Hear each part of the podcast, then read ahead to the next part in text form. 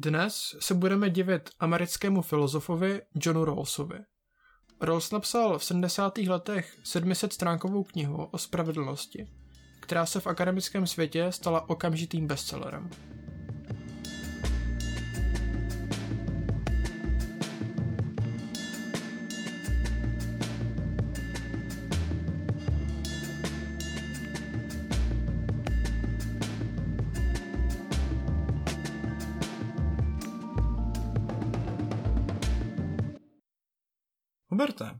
Jak hodnotíš dnešní společnost? Jak jsme na tom? Hmm, na jednu stranu musím být pozitivní. Udělali jsme v mnoha směrech jako společnost obrovský pokrok. Sametovou revolucí jsme se z totality dopracovali k demokracii, kde má každý možnost vyjádřit svůj hlas a na každém tak trošku záleží. Už tu nejsou feudální baroni nebo komunisté, kteří vlastní zemi, a bez diskuze říkají, co bude a nebude. No, vím o lidech, kteří vlastní spousty zemědělské půdy a v parlamentu jasně říkají, co máme dělat. OK, tohle beru zpět. Ale materiálně jsme pokročili taky. Na banány a auta se nečekají řady. Většina dětí v dětství neumírá, dožívají si ještě nedávno nepředstavitelného věku a když jitneš hlavní letenky, můžeš cestovat po světě. Určitě. Můžu si všichni dovolit létat na dovolenou? Třeba do Egypta? Fajn. V Česku je třeba podle Daniela Prokopa docela velká nerovnost. Ne každý si může dovolit fancy dovču a zdaleka ne každý si za to může sám. Když jsi single matka, která kvůli těhotenství přerušila kariéru, na moc míst se nepodíváš. Co je tedy ten problém? Jako společnost jsme v mnohem dál, i když někteří jedinci a některé rodiny se dál neposunuli. Dobře, jsou zde nerovnosti, ale jsou nerovnosti kámenem úrazu? Je pouhá existence nerovností argumentem proti úspěchu naší společnosti? Nenutně.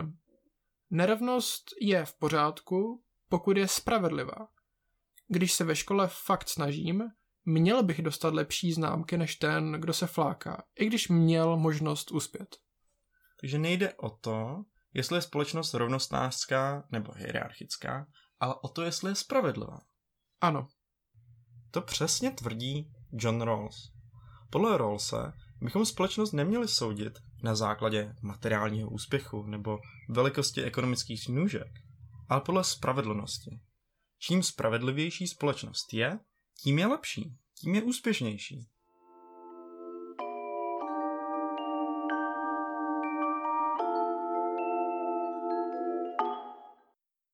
Takže podle Rawlse je nejdůležitější vlastností společnosti spravedlnost. Ale jak se k ní dostaneme? Třídním bojem nebo volným trhem? Ani jedním. Rawlsova metoda pro nalezení spravedlnosti se stala legendou. Je to legendární myšlenkový experiment. Mm, co je myšlenkový experiment? Nějaká titrace myšlenek ve skumovkách? Skoro. Myšlenkový experiment je ve filozofii nejbližší věc k vědeckému experimentu. Myšlenkové experimenty jsou smyšlené problematické situace. Filozof čtenáři tuto situaci popíše a čtenář se zamyslí, jak by situaci vyřešil. My jsme taky už pár myšlenkových experimentů použili. Třeba Nozikův zážitkový stroj, nebo otázka, jestli je etické zabít Hitlera. Tyhle situace jsou naprosto smyšlené, ale pokud je vyřešíme, třeba tím, že Hitlera zabijeme a zachráníme miliony lidí, tak se dozvíme určitý filozofický poznatek. V případě Hitlerovy vraždy jsme si obhájili vraždu, i když vraždu velmi specifickou. Dobře. Takže to jsou hypotetické situace, co mi mají něco objasnit či dokázat. Ale proč vůbec Rawls myšlenkový experiment používá? Proč si vymýšlet nereálnou situaci, když chceme zhodnotit naši společnost? Myšlenkovým experimentem se od naší společnosti budeme vzdalovat někam do říše pohádek. Podle Rawlse se právě realitě vzdálit potřebujeme pokud máme nestraně posoudit společnost, ve které žijeme. Původní postavení, tedy jeho myšlenkový experiment, je určen přesně k tomu. Kdybych se zeptal milionáře, co je podle něj spravedlá společnost, nejspíš bych dostal odpověď ovlivněnou jeho životní situací. A něco mi říká, že by asi nebyl nakloněn velké rovnosti a vysokým daním, protože mu to tak vyhovuje. A úplně stejně by se v odpovědi mohly odrážet zájmy někoho, kdo žije na okraji společnosti. Ten zase bude pro větší rovnost a možná i tu absolutní. Aby tomuhle jasně zaujatému postoji předešel, přichází Rawls s původním postavením. Původní postavení tedy má za úkol zbavit nás zaujatých postojů. To je docela ambiciozní cíl. Jak přesně tohle původní postavení svého cíle dosahuje? Původní postavení je situace, kdy si lidé rozhodují o společnosti. Až se na společnosti dohodnou, tak se do ní narodí. Ale nikdo neví, do jaké pozice se v nové společnosti narodí. Někdo se narodí s talentem pro finance a organizaci. Někdo jiný se narodí bez nohou do neúplné rodiny. Lidé v původní pozici ale nevědí, jako kdo se narodí. Jde o naprostou náhodu. Tomu Rawls říká závoj nevědomosti. Aha, takže když nevíš, jako kdo se narodíš, tak nebudeš zaujatý ve svých úvahách o společnosti? Přesně tak. A tady teda Rawls skončí? Tímhle se stal filozofickou superstar? Ne, tady Rawls začíná. Doteď jsme mluvili pouze o Rawlsově metodě. Ještě ani jednou Rawls spravedlnost nezmínil. Po navrhnutí metody, oné původní pozice, začíná Rawls uvažovat nad tím, k čemu by lidé v původní pozici došli. Čili co by jim přišlo spravedlivé, když nemohou být zaujatí. No a k čemu by lidé v původní pozici teda došli? Nejdřív Rawls říká, k čemu by lidé v původní pozici nedošli. Nedošli by k utilitarismu. O utilitarismu jsme mluvili ve třetí epizodě našeho podcastu. Ta se jmenovala Co je správné? Základy etiky. Pro teď stačí vědět, že utilitarismus je maximalizování společenského štěstí, nehledě na způsoby, jakými se štěstí maximalizuje. Takže v utilitarismu je povoleno všechno? Teda všechno ve jménu společenského dobra? Ano. A to se Rawlsovi nelíbí. Společenské dobro zní jako vznešený cíl, ale utilitarismus nám dovoluje zabíjet a utlačovat lidi, když na konci tohoto procesu máme šťastnější obyvatelstvo. Například, pokud bude většina společnosti skákat radostí nad potlačováním životů menšiny, tak by utilitaristé takový krok schvalovali. Rawls si ale myslí, že lidé v původní pozici by se utilitarismu vyvarovali právě kvůli tomu, že se mohou narodit jako utlačovaná menšina. Jediným cílem utilitarismu je společenské štěstí. Lidé jsou pouhými nástroji k dosažení společenského štěstí. Pro ty, co slyšeli třetí epizodu, Rawls pro své odmítnutí utilitarismu se stává členem Kantovy deontologické tradice. Dobře. Ale proč s utilitarismem začínáme? Čekal bych, že Rawls bude hodnotit pravicové nebo levicové nápady a ne utilitarismus. Ten se mi zdá jako akademická myšlenka od politiky na míle vzdálená. To se ale jen zdá. Utilitarismus byl využit jak levicí, tak pravicí. A podle Rawlse, píšícího v 70. letech 20. století, je utilitarismus nejsilnější etickou doktrínou. Jak je ale utilitarismus levicový nebo pravicový? Nejde přece jen o kalkulačku štěstí? Utilitarismus lze interpretovat jak levicově, tak pravicově. Levicový utilitarismus říká, že bohatý člověk má z jednoho dalšího dolaru méně štěstí než chudý. No a tak v zájmu maximalizace společenského štěstí by dolar měl dostat chudý člověk. Naproti tomu pravicové volnotržní teorie tvrdí, že zásahy státu vytváří v ekonomice nějakou neefektivní alokaci zdrojů. Neefektivita znamená, že naše zdroje, jako je půda nebo práce, nám nedávají tolik společenského štěstí, kolik by mohly. Rawls odmítá oba druhy argumentů, když odmítne utilitarismus. A ten odmítá na základě toho, že já bych nechtěl být utlačován k maximalizaci společenského štěstí? Ano, protože maximalizace společenského štěstí neznamená maximalizaci tvého štěstí. Tobě může být ublíženo, pokud to hodně lidí rozesměje. Hmm, to je kruté. Jo, Dobře. Takže utilitarismus by se lidé v původní pozici nevybrali. Ale co by se teda vybrali?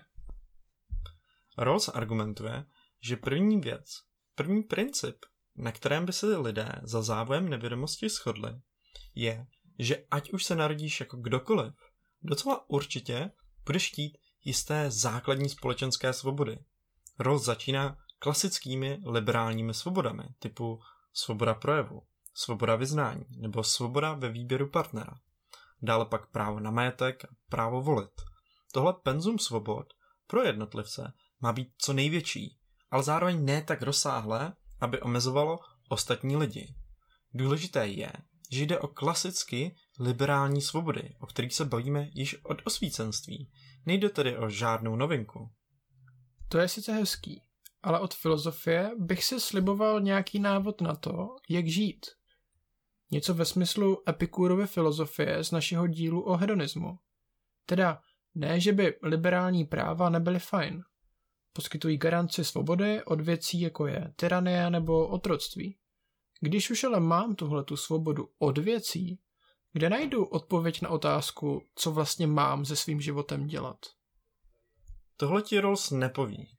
Rawls myslí, že lidé za závojem nevědomosti budou chtít liberální svobody, protože neznají svou koncepci dobra. To znamená, že neví, co je pro ně dobré. Teprve až se do společnosti narodí, tak někteří uvidí dobro třeba ve vydělávání peněz, jiní v zakládání rodiny a další třeba ve spirituálních cestách. Rawls ti říká, že najít způsob, jak žít život, má být tvoje individuální volba. A právě liberální svobody ti tvůj způsob života garantují, ať už je jakýkoliv. OK, skrze závoj nevědomosti tedy najdeme opodstatnění pro liberální svobody. Ale co ty nerovnosti, o kterých jsme se bavili na začátku? Jsou nerovnosti spravedlivé? Tím se dostáváme k druhému Rawlsovu principu. Až druhý princip mluví o nerovnostech. Rawlsova logika je, až když máme určité liberální svobody, tak se můžeme bavit o spravedlivých nerovnostech. První princip předchází druhému.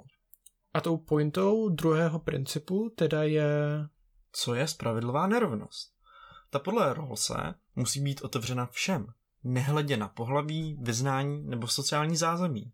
Za závojem nevědomosti nevíme, jestli se narodíme jako žena či muž, jako běloch, černoch nebo int. Proto budeme chtít, aby výhodnější strana nerovnosti byla otevřena všem, tedy i nám, ať už se narodíme jako kdokoliv. To zní opět velmi liberálně a trošku neoriginálně. Ano, ale Rawls začal psát už v padesátkách, kdy černoši měli zákonem zakázáno spoustu věcí. Podobně na tom byly ženy. Ve Švýcarsku dostali ženy volení právo až v roce 1971. Rovnost příležitostí, která je tímto principem vyjádřena, tak reflektuje liberálně progresivní proud své doby. Dnes je na Slovensku prezidentkou žena a v Americe byl prezidentem Černoch. V padesátkách se něco takového zdálo nepředstavitelné. Dobře, nerovnosti mají být otevřeny všem. Ale to samo o sobě nečiní nerovnosti spravedlivé. Vem si třeba velký, daně neplatící drakonický korporát. Předpokládejme, že jsou zde proporčně zastoupeny a stejně placeny ženy a minoritní skupiny. Stejně se však nejedná o spravedlivou nerovnost. Despotická černá žena v pozici moci není o nic lepší než despotický bílý plešatý muž v pozici moci.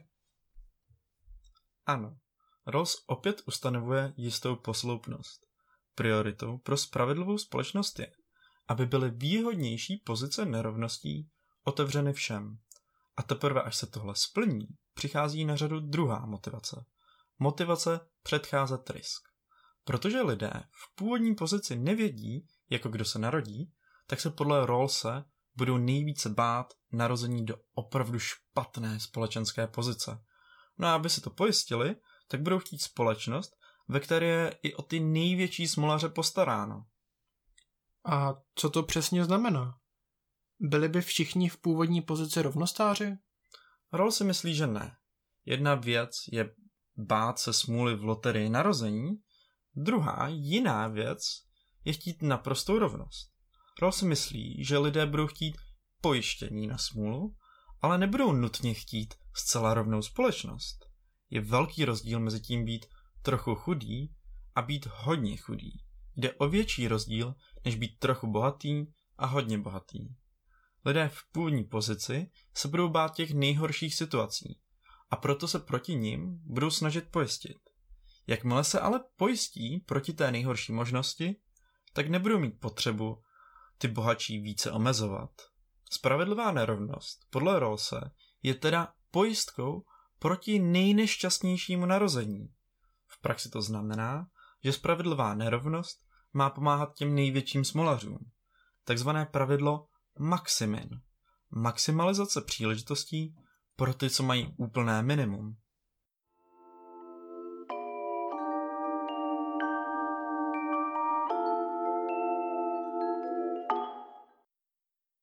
A co mi teda zabraňuje se v původní pozici rozhodnout, že chci všechny nerovnosti naprosto vyrovnat? Za prvé, podle Rawlse, rovnostářské systémy jsou v průměru chudší než ty nerovnější. Je lepší mít bohatou než chudou společnost. Rawls si myslí, že by si v původní pozici radši vybral méně egalitářskou společnost, která má větší ekonomický koláč, než rovnostářskou společnost, kde každý čeká ve frontě na banány. Takže i když jsou volnotržní společnosti více ekonomicky hierarchické, tak jsou efektivnější ve vytváření bohatství. Ano. Rawls ale nabízí další důvod, proč by si lidé v původní pozici socialismus nebo komunismus nevybrali. Tito lidé chtějí mít možnost stát na té příjemnější straně nerovnosti. V, nov- v rovnostářské společnosti o takovou možnost přijdou. O těchto závěrech ale lze debatovat. Někteří tvrdí, že lidé v původní pozici jsou ochotni riskovat, i když jsou šance proti nim. Přece jen na jednoho privilegovaného člověka padají desítky smolných znevýhodněných. Ale taková sázka se některým riskujícím lidem líbí. Abychom si to trochu zhrnuli.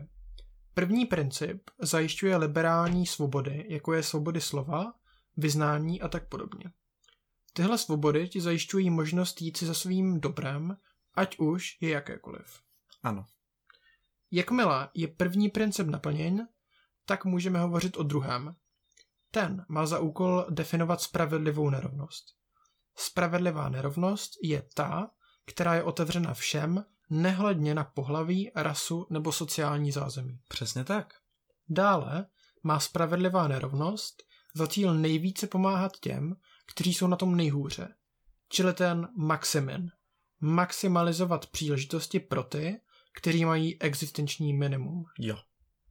To je zajímavý, protože to se dost liší od standardního pravolevého vnímání nerovností. Na levé straně se mluví o tom, že nerovnosti jsou výsledkem společenských procesů. Například někdo měl šanci jít na dobrou školu a teď má dobré vzdělání a tedy i příležitosti s dobrým vzděláním spojené. Nebo někdo se narodil do zajištěné rodiny a mohl už od začátku s tímhle bohatstvím pracovat. Na druhé straně pravice mluví o přírodním až biologicky daném stavu nerovností. Výhody mužů jsou výsledkem jejich biologické výbavy. Talent, který je k úspěchu nutný, má člověk od narození. Měnění těchto nerovností tak více či méně jde proti přírodnímu řádu. Ale Rawls nemluví o nerovností ani o společenských vlivech, ale ani o přírodním řádu. Rawls mluví o spravedlnosti. Ano. Když je Rawls určitě na levé straně spektra, tak v debatě o spravedlivých nerovnostech se Rawls povznáší nad pravolevé prisma. Na levé straně spektra stojí společensky, tedy změnitelné vlivy. Na pravé straně spektra stojí přírodní, tedy nezměnitelné vlivy. Jednu nerovnost lze vysvětlit oběma teoriemi, například gender pay gap, tedy nerovnosti v příjmu mezi ženami a muži, jsou podle levice výsledkem výchovy. že nejsou vedeny k úklidu v domácnosti, k empatii a k výchově dětí. Jestliže mají splnit tyto domácí povinnosti, tak nemohou mít tak závratné kariéry jako muži. Pravice na druhé straně vidí v příjmové nerovnosti přírodní danost. Muži jsou bojovnější, nebojásnější, tvrdší. Že nám naopak příroda udělala úlohu ve výchově dětí. Empatie žen není naučená, ale přirozená výbava vhodná pro výchovu dětí. Tudíž je přirozené, že ženy dostávají méně peněz v práci, protože práce není pro ně. Rol se povznáší nad tuto debatu, ať už je pravda ohledně původu nerovností kdekoliv. Nerovnosti musí být podle Rolse spravedlivé. A z pohledu spravedlnosti, a tedy morálky, jsou jak společenské, tak přírodní vlivy zcela náhodilé. To ale dělá Rolse jasným levičákem. I když mu nezáleží na původu nerovností, tedy jestli jsou biologické nebo společenské, tak říká, že nerovnosti musí být spravedlivé. Pokud jsou nerovnosti nespravedlivé, tak bychom je jako společnost měli změnit. I když ignoruje původ nerovností, tak předpokládá měnitelnost. Podle Rawlse se můžeme a máme zbavit nespravedlivých nerovností, pokud chceme mít spravedlivou společnost.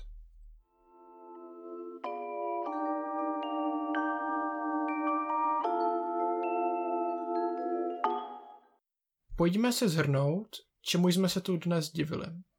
Tématem naší epizody byla spravedlnost v pojetí filozofa Johna Rawlse. Co jsou pro tebe ty klíčové body, které tvoří páteř Rawlsovy myšlenkové cesty k spravedlivé společnosti? Hlavním cílem Rawlsovy filozofie je, abychom se na společnost nedívali skrze hodnotové preference určené naším postavením ve společnosti.